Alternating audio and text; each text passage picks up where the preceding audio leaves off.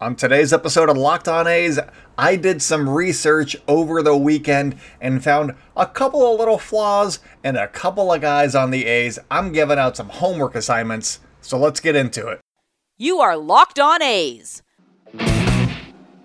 your daily Oakland A's podcast. Part of the Locked On Podcast Network, your team every day.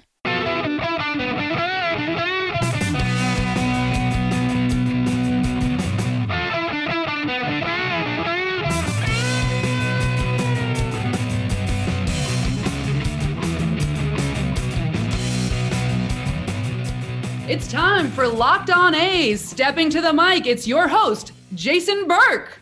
How's it going, A's fans? And welcome to episode 364 of the Locked On A's podcast, part of the Locked On Podcast Network, your team every day. I am your host, noted baseball fan Jason Burke, and on today's episode, again, I spent some time poking around Baseball Savant over the weekend, and I found three players with holes that I want to see them improve upon this off season. But before I get into anything else, uh, make sure, or I mean, thank you for listening to Locked On A's first and making this your first listen of the day. We are free and available on all platforms. Also, make sure to subscribe to our YouTube page, um, wherever you like finding YouTube pages, go there, I guess.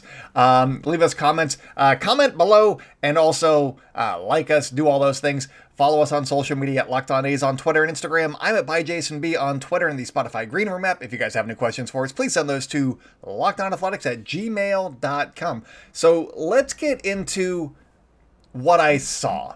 And first up, I am talking about Ramon Laureano, uh, whose suspension will last into the first month of the 2022 season. So he's going to have some extra time to work on these things. Uh, that that said, my guess is that no matter how the offseason goes, he's probably going to be on the A's in 2022. He's he's entering his first year of arbitration. He's projected to get like 2.8 million dollars, so not a huge expenditure for somebody like Ramon Laureano.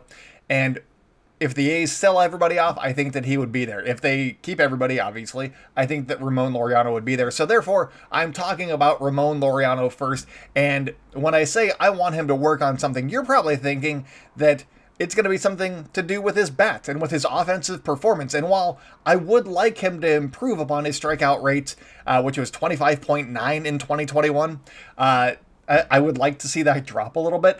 I would also like to see him get on base a little bit more than the 317 clip that he posted. I'm actually going to suggest that he improve his defense a little bit. And I, I know that sounds wild. Stick with me. It it, it makes sense according to the metrics. So let's get into it. I know that he's a gold glove caliber defender, and he put up three defensive runs saved in 2021, according to Fangraphs. But according to Baseball Savant, there is one area that he can work on, and that is route running. That's not just for wide receivers in football, it is also for outfielders as they track baseballs and catch them. That's route running. That's that's all that I want him to improve on because according to outs above average, which is on Baseball Savant, Laureano ranked 75th among big league outfielders with, you know, enough playing time, and that is despite being in the top 3 outfielders, qualified outfielders in reaction time. So he's getting a great jump, and he's also uh, top 15 in feet covered. So he can get a good jump, he can cover a lot of ground, but he's still ranked 75th, and that is because his route running is not the most efficient. His route to the baseball isn't direct, and what he grades closely very closely. I think he had a negative two outs above average. Andrew Vaughn of the Chicago White Sox, who was a first baseman by trade, got a negative three. So he's very, very close to Andrew Vaughn and not near the top of the outs above average leaderboard, even though he covers six more feet per second than Andrew Vaughn. But Vaughn runs better better routes. That's that's all it is. He just has a more direct path, and that makes him an adequate defender in the outfield. Uh, nobody would say that he's great, but he's apparently okay according to the metrics. So Ramon has all of the tools in the world, and it's likely because of these tools that he's able to make so many highlight plays. He's got that great arm, and we're not talking about his arm. We're just talking about how he gets to the baseballs. Uh, and it's because he's of all of those tools that he's able to be just looks so great as a defender, even with a flawed process in his route running. He made just 43.4% of the plays with a catch probability between 0 and 90%. So basically impossible to very likely. Uh, he made 43.4% of those plays. By comparison, the Tampa Bay Rays have three outfielders, th- an entire outfield's worth of outfielders that had uh, catch probabilities, uh, th- those same 0 to 90s, they had a 66.7% on those same baseballs. So uh, over 23% better than Ramon Laureano, who is arguably one of the A's better ones uh, just by look and feel. But the, the Rays have an entire outfield of way better than Ramon Laureano's, according to this metric. And in a fairly limited sample, Seth Brown, I know that we talk about his strikeouts and he hits home runs and I, I gave him some other things to work on, but uh, Seth Brown caught 64.1% of those baseballs, uh, of those 0 to 90% catch probability balls, and that ranked him 12th in all of baseball. So he's a pretty good defender. Mark Canha had a 52.8 and Starling Marte had a 48.6. So according to this outs above average metric, Laureano may have actually been the A's fourth best defensive outfielder in terms of catching balls. There's a lot more that goes into defense than just catching the balls, but if he improved upon that, he would be the Kevin Kiermaier of baseball. He's already pretty close. It's just the route running. He's got the arm. He's got everything else. He's got the jump. He can cover ground. It's just getting to those baseballs, making those high probability plays more often is what he needs to improve upon. Chad Pinder, uh, he had a 38% and a uh, on the same metric, and Stephen Piscotty had a 28.6, and those are the only two A's that played enough outfield to garner a place on the leaderboards that were behind Ramon Laureano. And we know that Chad Pinder makes good plays. He's got a pretty decent arm. Stephen Piscotty, I think that that, uh, that makes sense. The 28.6 right there. So there is room to improve, is all I'm trying to say here. Skye Bolt and Tony Kemp, uh, with their limited sample sizes, they were not qualified outfielders, but they were also above Ramon Laureano. So, uh, of guys that played at all, Ramon Laureano was like sixth. I'm just saying, there's room to improve. That, that's all that I'm saying here. And does this mean that he's a bad defender? Not at all. No, but as the ways to track performance evolve, so do the ways to evaluate players, and that offers them a chance to impre- improve upon their perceived flaws. And that's all that I'm doing is take more direct routes to the ball. You can work on that in an offseason. I feel like that is achievable, and you can act upon that in the 2022 season. So that's what I want to see from Ramon Laureano. And with an outfield of Seth Brown, Ramon Laureano, and likely TBD or to be determined uh, as the everyday third option, the A's outfield has a chance to be pretty good next year, defensively at the very least, no matter what the offseason holds, because I'm pretty sure those two guys are going to be here. And then whoever else is playing the right field or left, what, whichever spot they want to, you know, leave open, I'm pretty sure that they'd have a pretty good defensive outfield if they want to go that way. And to help them reach some of that potential, I'm giving Seth Brown some homework too. So stay locked in with Locked On A's, and I'll be right back. Does this sound familiar? You've got one device that lets you catch the game live, another that lets you stream your favorite shows. You're watching sports highlights on your phone, and you've got your neighbor's best friends log in for the good stuff. Well, I want to tell you about a simple way to get all of that entertainment that you love without the hassle and that great way to finally get your TV together. It's called DirecTV Stream and it brings you all the live TV and on demand favorites together like never before so you can watch your favorite sports, movies, and shows all in one place. That means no more juggling remotes and no need to buy another device ever again. And the best part, there's no annual contract. So get rid of the clutter and the confusion. Get your TV together with DirecTV Stream. You can learn more at directv.com. That's directv.com. Compatible device required. Content varies by package. Welcome back to the Locked On A's podcast. If you guys are enjoying the show, make sure to hit subscribe wherever you like to hear podcasts. Follow us on YouTube. You can subscribe to our YouTube channel, like, comment, subscribe, do all of the things that you need to do over on YouTube. And also, thank you guys for making the Locked On A's your first listen every day. We are free and available on all platforms. And make sure to follow us on social media at Locked On A's on Twitter and Instagram. I'm at by Jason B on Twitter and the Spotify Green Room app. If you guys have any questions for us, please send those to lockedonathletics at gmail.com. Now let's turn our attention to Seth Brown.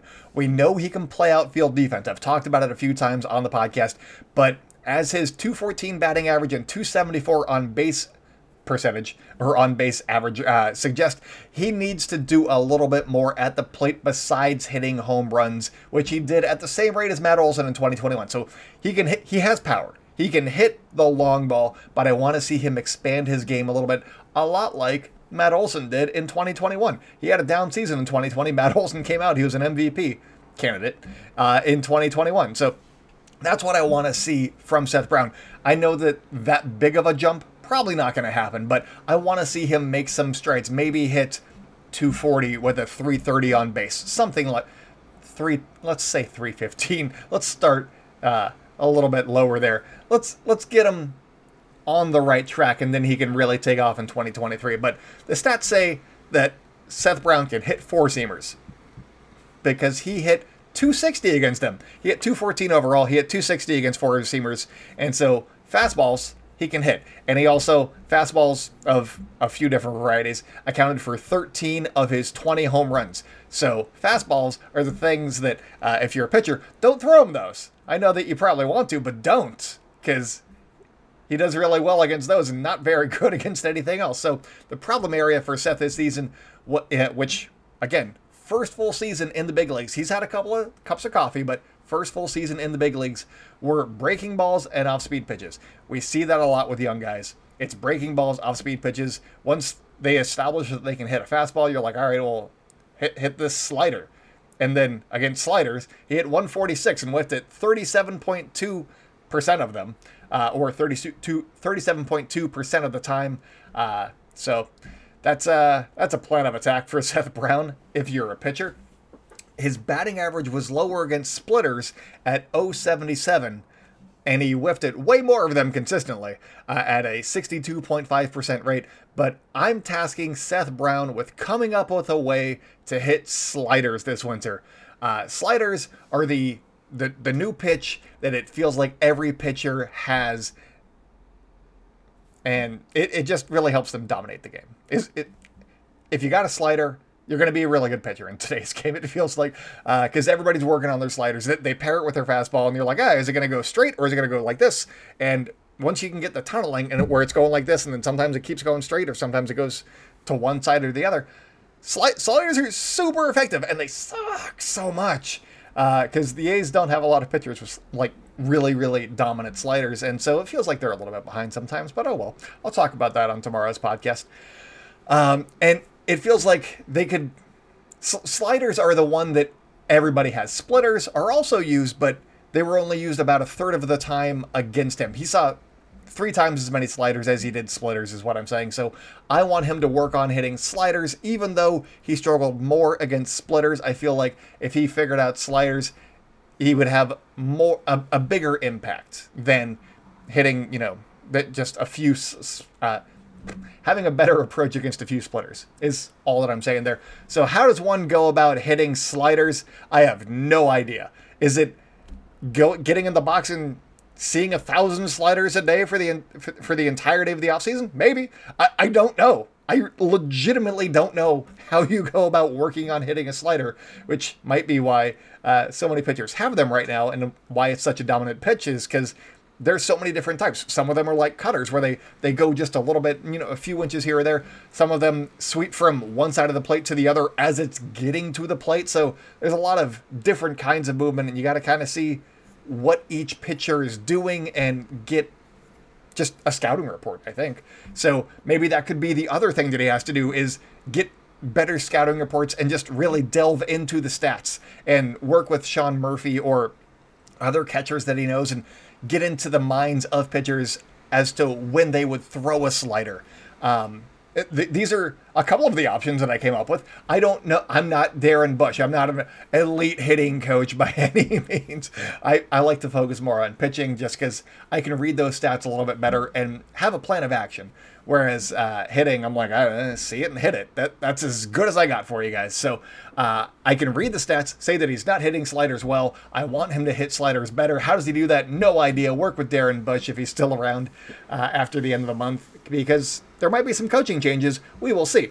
Um, so it I, I, he needs to get better at hitting sliders or off speed pitches or he needs to get be, he needs to get better at hitting some sort of a pitch that is not a fastball and then that is going to be a big a big thing for Seth Brown in reaching that next level I think and also uh, l- learn the strike zone a little bit better and don't swing at so many pitches because uh, he, he swung and missed a lot and maybe it's he's swinging at uh, strikes and he, he just can't make contact make better contact because we need to work on that 274 on base.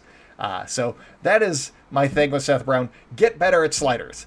How do you do it? No idea, but do it is all I got. But uh, coming up, I've got a homework assignment for Cole Irvin because he had a really bad pitch. So we're going to talk about uh, what to do with that one really bad pitch. So stay locked in with Locked On A's, and I will be right back. Did you know the Built Bar has so many delicious flavors? There is something for everyone. And when you talk to a Built Bar fan, they're definitely passionate about their favorites. If you don't know Built Bars, well, you are missing out. They have coconut, cherry barcia, raspberry, mint brownie, double chocolate, salted caramel, strawberry, orange, cookies and cream, and German chocolate. My favorite flavor of these core flavors is cherry barcia. They've had some of those yeah, limited time flavors, those ones are always delicious. But of the core flavors, cherry barcia is the one that I go to. And if you haven't tried all of all of these flavors, then you can get a mix box where you will get two of each of these nine flavors. And not only are Built Bars the best tasting, but they're also healthy too. They give you 17 to 18 grams of protein, calories from 130 to 180, only 4 or 5 grams of sugar, and only 4 or 5 grams of net carbs. They're all amazing flavors, they're all tasty, they're all healthy, and you can go and order today and get the grasshopper cookie or raspberry or whatever you'd like by going to built.com and using promo code LOCKED15. And when you do that, you will get 15% off of your order. Use promo code LOCKED15 for 15% off at built.com.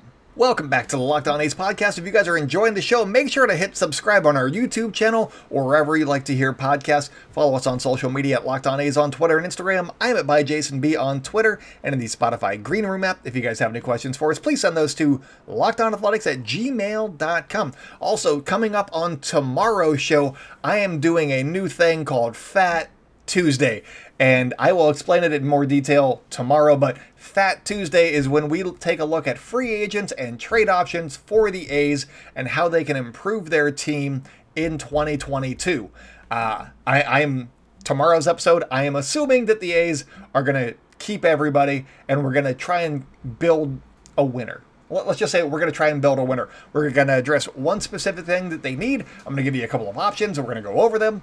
And then uh, you guys can let me know if you guys like those ideas. If you don't like those ideas, that is Fat Tuesday in a nutshell. And we'll be rotating from position to position to see what the A's need and who they can go out and get. It'll be it'll be a process. It'll probably last a couple of months. It'll be a lot of fun. So uh, make sure to tune in on Fat Tuesday and also on Wednesday. Uh, MLB Trade Rumors just released their arbitration estimates for all of the teams. So they got their A's guys and what they think that the A's players will be making in 2022 according to arbitration. So I'm going to be going over a little bit of payroll stuff. So that'll be fun for Wednesday. So make sure to subscribe, uh, follow us on YouTube, do all the things that you need to do to make sure that you hear those two episodes and all of the episodes because we are here for you guys each and every day. But finally, I am turning to friend of the pod, Cole Irvin. Cole's a pretty solid pickup for the A's in 2021. He had a better than league average 424 ERA, and he made 32 starts and threw 178 in a third innings. Those are really, really good numbers. I will take that from a fifth starter that just made the rotation out of, not out of nowhere, but he was in it until the very end, and then he was put in the fifth spot as, you know, just a Mike Fiers is hurt. He gets a couple of starts, and then he just stayed in the rotation the entire season. Was he great all the time? No, but he was consistent for the A's, and that's what I that's I appreciate that. I will say that I appreciate that. The one thing that I noticed in looking at some of the worst pitches in baseball, though, in terms of run value, was that Cole Irvin's curveball was not great of the nearly 2,400 different pitches thrown by pitchers, by all pitchers. So you got, you know, five pitches or five pitch types from like Chris Bassitt or, you know, th- this many from uh, Manaea. You take all of those pitches from all of the pitchers, you get about 2,400 pitches.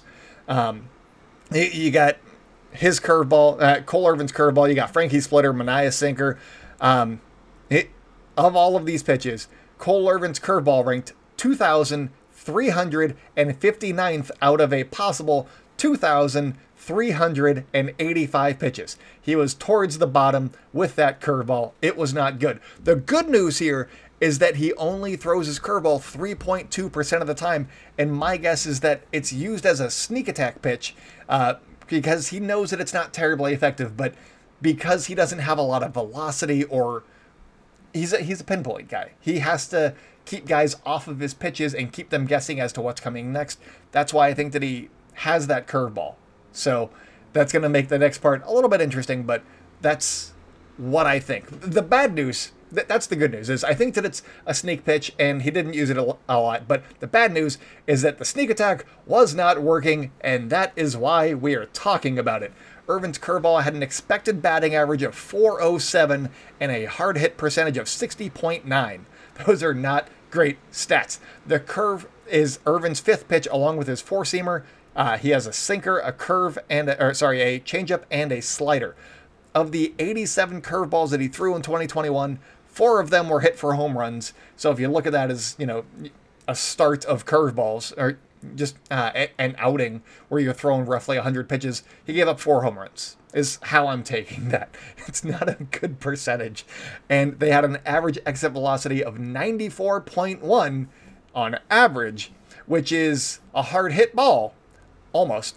On average, a hard hit ball is 95 miles an hour. He was allowing 94.1. That is a bad average to have right there. And that's why when I talk about pitchers and they have a max exit velocity and they're like uh, down in the first percentile because they allowed one ball that was hit like 116, but their average exit velocity is actually really good.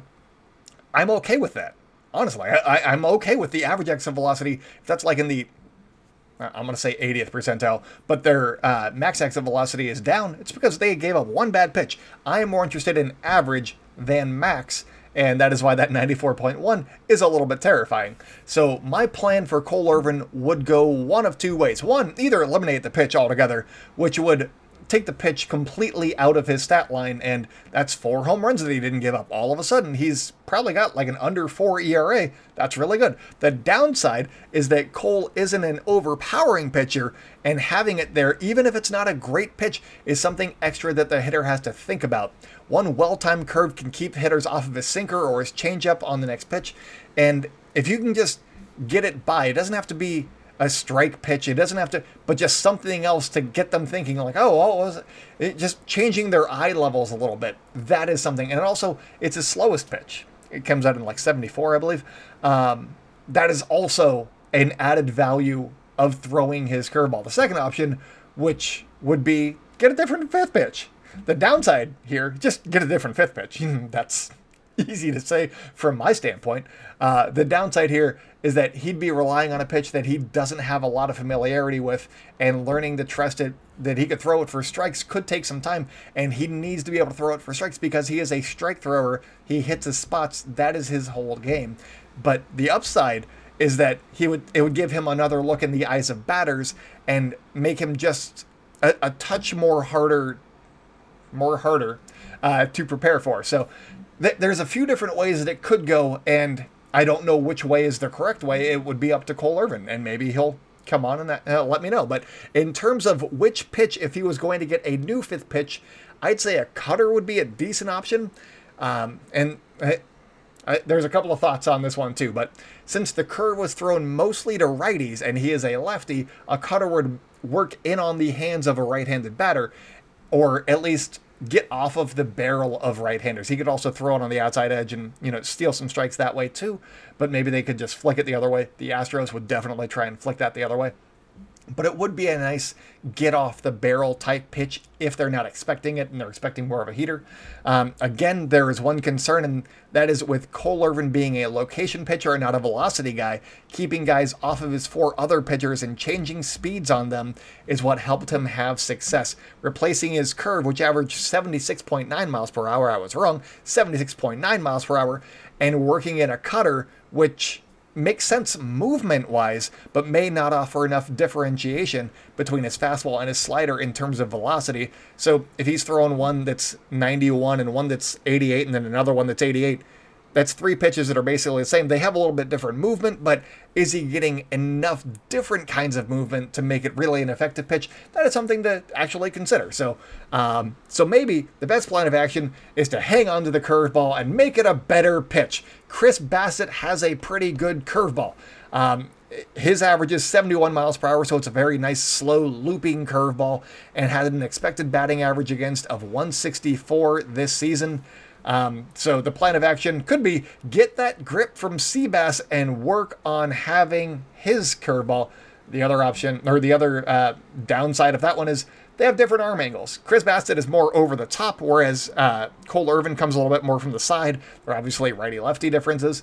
Um, so would it work? I I don't think so, but hey, see if it see if it does. Maybe he already tried. I don't know, but I want him to figure out what to do with that curveball. I either want it to be more effective or eliminated or get a new fifth pitch. Uh, something else. I don't know what the answer is, but it's something because that pitch was absolutely terrible for him in 2021, and he would have been a, a slightly better pitcher. He was already better than league average. He would have been almost as good statistically as Manaea and maybe not quite Manaea. Let's just say Manaea, who had like a 3.9 ERA they would have been the same. That would have been great. I would have taken that. Give me Cole Irvin being as good as Sean Manaea, and I will be very, very happy. So there you guys have it. Three homework assignments for the A's players this winter that could help make them just a little bit better on those margins. Because with the A's, it's always about the margins, and these are achievable ways to help improve the overall club. This is just what I saw, and uh, I like it.